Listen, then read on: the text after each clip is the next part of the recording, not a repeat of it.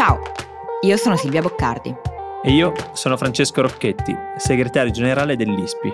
Questo è Globally, il podcast di Will, in cui grazie agli esperti dell'ISPI cercheremo di dare gli strumenti per analizzare e orientarci tra scenari internazionali in continuo mutamento.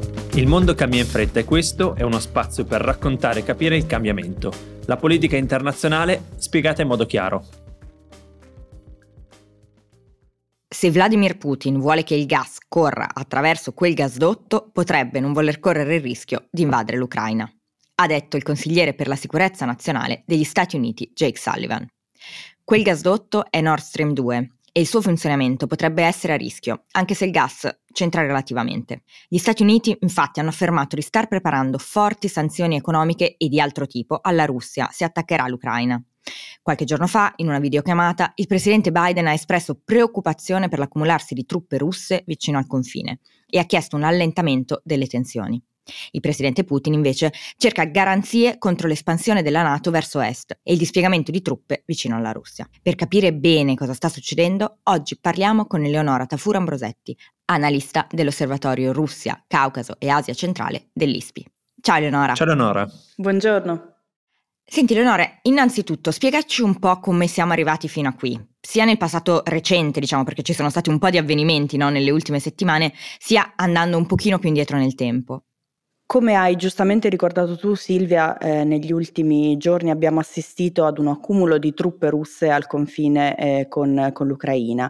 Uh, Vladimir Putin ha dichiarato di aver tutto il diritto uh, di uh, spostare le proprie truppe all'interno del, del territorio russo, ma la comunità internazionale e l'Ucraina temono una imminente invasione del, del, paese da parte della Russia. Fonti di intelligence americane hanno appunto portato avanti questa tesi e, e gli Stati Uniti hanno iniziato una intensa attività diplomatica per convincere anche gli alleati europei di questa possibilità.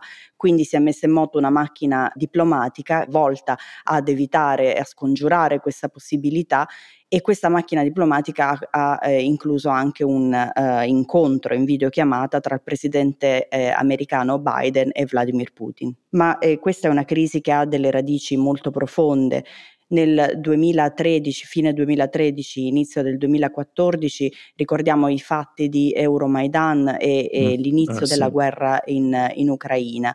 Eh, questi sono oh, appunto fatti tragici che eh, hanno portato ad un conflitto che eh, ad oggi continua a mietere migliaia di vittime, non solo militari ma anche civili, un conflitto che ha eh, avuto dei tentativi di accordi di, di cessate il fuoco che però non vengono rispettati, i famosi accordi di Minsk soprattutto mm-hmm. gli accordi di Minsk 2. Questi sono al centro appunto di una diatriba tra Russia e Ucraina per una diversa interpretazione di questi accordi e la violazione di essi continua ad essere un, un forte problema.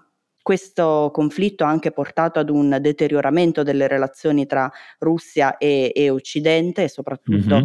tra Russia e Unione Europea che hanno una relazione molto, uh, molto stretta dal punto di vista economico, energetico e sì. commerciale in generale e, e, ehm, e, si rischia appunto di eh, avere altre sanzioni rispetto a quelle già in essere, sanzioni che dal lato europeo sono vigenti dal 2014, cioè dall'anno in cui la Russia ha annesso la Crimea.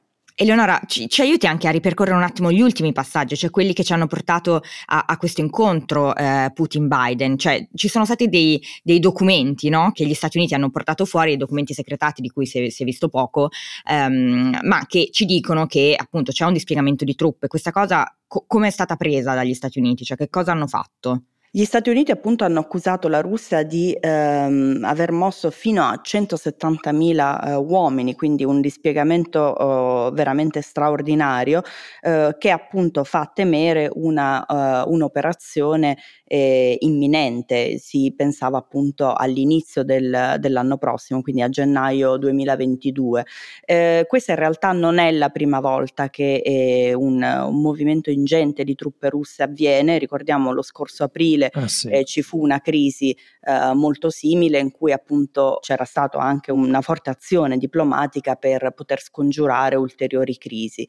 Quindi eh, gli Stati Uniti hanno provato appunto a placare la, la situazione, hanno oh, minacciato nuove pesanti sanzioni economiche nei confronti della Russia e anche la Nato ha, ha detto che ci saranno conseguenze, ma dobbiamo ricordare che l'Ucraina non è un membro uh, ufficiale della Nato, quindi eh, l'eventualità certo. di un attacco russo non porterebbe al, uh, all'uso dell'articolo 5, quello della, appunto che obbliga i membri Nato a difendere un membro attaccato da uh, una forza esterna. Eleonora, volevo chiederti una cosa perché la Russia in, con questa operazione ha ritrovato una centralità che non aveva da tempo, eh, con una crisi che ha indotto lei stessa. Eh, lei sapeva, cioè la Russia sapeva che ammassando truppe al confine ucraino avrebbe risvegliato l'Occidente, era chiaro. Volevo chiederti perché sta facendo questa operazione. Io ricordo quando studiavo che c'era, eh, insomma, si studiava un po' la storia appunto del, dell'Unione Sovietica e prima degli zar.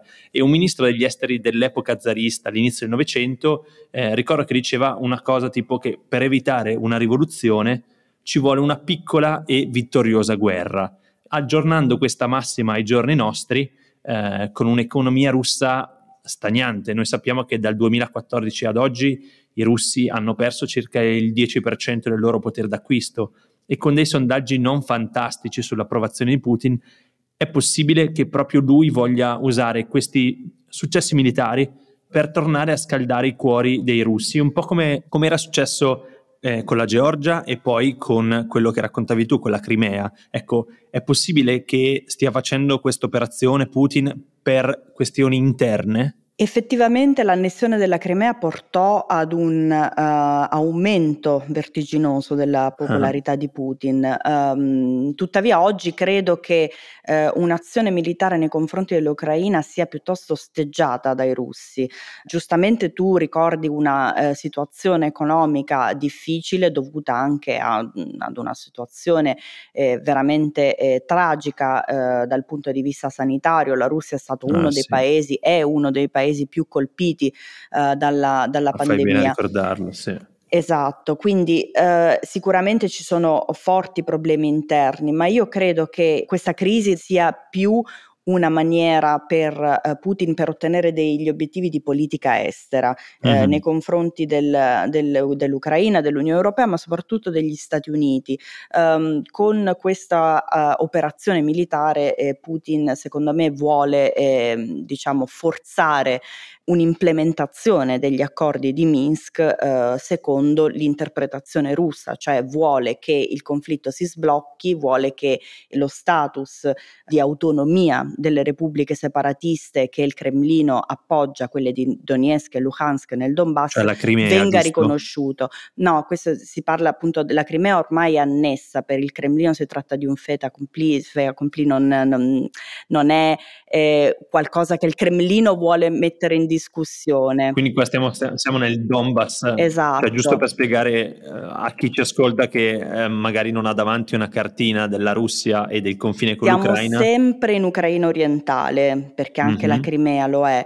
E, ehm, però qui stiamo parlando della, della, regione del Donbass, appunto una regione che confina anche con, con la Russia e che è eh, una regione che è il teatro della guerra oggi perché eh, in Crimea non si combatte, invece in, eh certo. in Donbass ci sono violazioni continue degli accordi di cessate il fuoco, ci sono vittime civili e militari ancora oggi. Quindi in questa regione eh, ci sono appunto dei leader separatisti eh, mm-hmm. che il, il, Cremlino vuole vengano riconosciuti come, eh, come leader autonomi certo. e visto che questi leader ricevono il supporto politico e militare della Russia nell'eventualità appunto di, una, di un'Ucraina che eh, reintegra questi territori Mosca eh, punta ad avere un, un, peso politico forte e quindi eh, punta ad evitare che l'Ucraina si sposti ulteriormente eh, nell'orbita occidentale. Mm-hmm. Chiaro. Senti Leonora, ma invece questo gasdotto di cui parla Jake Sullivan, eh, ma di cui es- abbiamo tanto sentito parlare, no? il Nord Stream 2, in questa vicenda che ruolo ha? Cioè perché la Russia e la Germania e gli Stati Uniti stanno parlando di questo gasdotto? Un ruolo molto forte quello del Nord Stream 2 sicuramente, perché eh, ricordiamo che il Nord Stream 2 è un gasdotto che eh, punta appunto a portare il gas russo direttamente in Europa, in Germania. Possiamo dire un raddoppiamento di corsia. Esatto, c'è già un, appunto si chiama Nord Stream 2 perché c'è già un Nord Stream 1, però oh, appunto il, l'obiettivo eh, è sempre lo stesso, quello di bypassare l'Ucraina nel trasporto del, del gas russo in, in, Germania, mm, gas che poi verrà distribuito appunto da, uh, da Berlino agli altri paesi europei. Il problema è che questo gasdotto ha un, un, peso politico, una controversia politica molto forte intorno a questo oh, progetto che approfondirà ulteriormente e renderà l'Unione Europea più dipendente dalla Russia dal punto di vista energetico e, e porterà ad una perdita economica molto forte per l'Ucraina. Il 7% del, del PIL ucraino dipende dalle entrate del passaggio del gas russo eh, in Europa, quindi togliendo queste entrate all'Ucraina l'economia appunto oh, avrà un, un danno enorme e Berlino ha provato anche a ipotizzare delle, eh, delle compensazioni finanziarie per l'Ucraina, però eh, non sarebbero sufficienti nel, nel, medio periodo a garantire la sopravvivenza dell'economia eh, ucraina. E noi potremmo farne a meno? Cioè, nel momento in cui questo, effettivamente questo gasdotto diciamo, venisse fermato in qualche modo, a noi andrebbe bene lo stesso, a noi in Europa? È difficile che venga fermato innanzitutto perché è un progetto già completato, ah, sì. quindi mi sembra davvero poco probabile che si decida eh, di fermarlo perché chiaramente qui non ci sono in ballo solamente interessi economici di, eh, di Gazprom o del governo russo, ma anche quelli del, di moltissime imprese tedesche e non, anche italiane, che hanno contribuito alla, eh, alla costruzione e che beneficerebbero delle operazioni di questo di questo gasdotto. È anche poco probabile vista eh, la dipendenza energetica europea dalla Russia e visto il ruolo anche che il gas ha nella transizione verde dell'Unione Europea. Quando l'Unione Europea dice di voler eh, raggiungere la carbon neutrality, lo deve fare attraverso un periodo di transizione eh, che si basa su fonti energetiche eh, sì inquinanti ma non eh, inquinanti come appunto il, il, carbone o il, o il, petrolio. Il gas eh, ha un ruolo fondamentale. Ci sono paesi in Europa che dipendono dalla Russia eh, per quanto riguarda il gas più di altri sicuramente diciamo che la dipendenza è europea in aggregato però poi ci sono dei paesi che sono più dipendenti dalla Russia e si tratta di economie europee molto importanti, in primis la Germania, ma anche l'Italia. Noi circa il 40% del gas lo importiamo proprio da Mosca. Ma chiaro, ma proprio su questo, allora tu stai parlando di una forte dipendenza del mercato energetico europeo dalla Russia e quindi di una forte interdipendenza tra l'Unione Europea e la Russia, che tra l'altro in qualche modo vedono nell'Ucraina il loro confine, no? quasi tra l'Europa e la Russia. Eppure in questi giorni di negoziati quello che non abbiamo visto è stato proprio l'Europa. Quello che eh, ha provato a risolvere la situazione è stata una chiamata tra Putin e Biden, quindi un presidente che sta dall'altra parte del mondo, ma che Putin vede come il suo interlocutore principale. Ecco, come facciamo noi a essere fuori da un'equazione che ci riguarda? In teoria noi non siamo um, fuori dall'equazione, uh, soprattutto Germania e Francia hanno partecipato ai, ai negoziati di Minsk. Il problema secondo me che uh, Putin vuole proprio uh, aprire un canale eh, diretto con gli Stati Uniti uh, per la risoluzione del conflitto perché percepisce gli Stati Uniti come eh, diciamo il, l'attore eh, principale in questo senso. Il kingmaker. Esatto, ma non solo per la debolezza europea, quanto più per eh, la relazione che eh, gli Stati Uniti hanno sviluppato con, con l'Ucraina, eh, una, una relazione comunque forte nonostante eh, appunto gli Stati Uniti stiano riorientando la propria politica estera verso est, eh, ma è una relazione che vede gli Stati Uniti dare eh, moltissimi finanziamenti mm-hmm. e molti, una eh cooperazione sì. militare davvero ingente con, con, l'Ucraina. E poi il ruolo degli Stati Uniti nella Nato è un, è un ruolo primario e, essendo l'obiettivo di Mosca quello appunto di evitare l'allargamento della Nato a est, l'inclusione eh, del, dell'Ucraina nell'organizzazione, Mosca percepisce eh, di dover parlare con, con, gli Stati Uniti direttamente. Ma quindi l'obiettivo di Putin è il Donbass o è l'esclusione dell'Ucraina dalla Nato?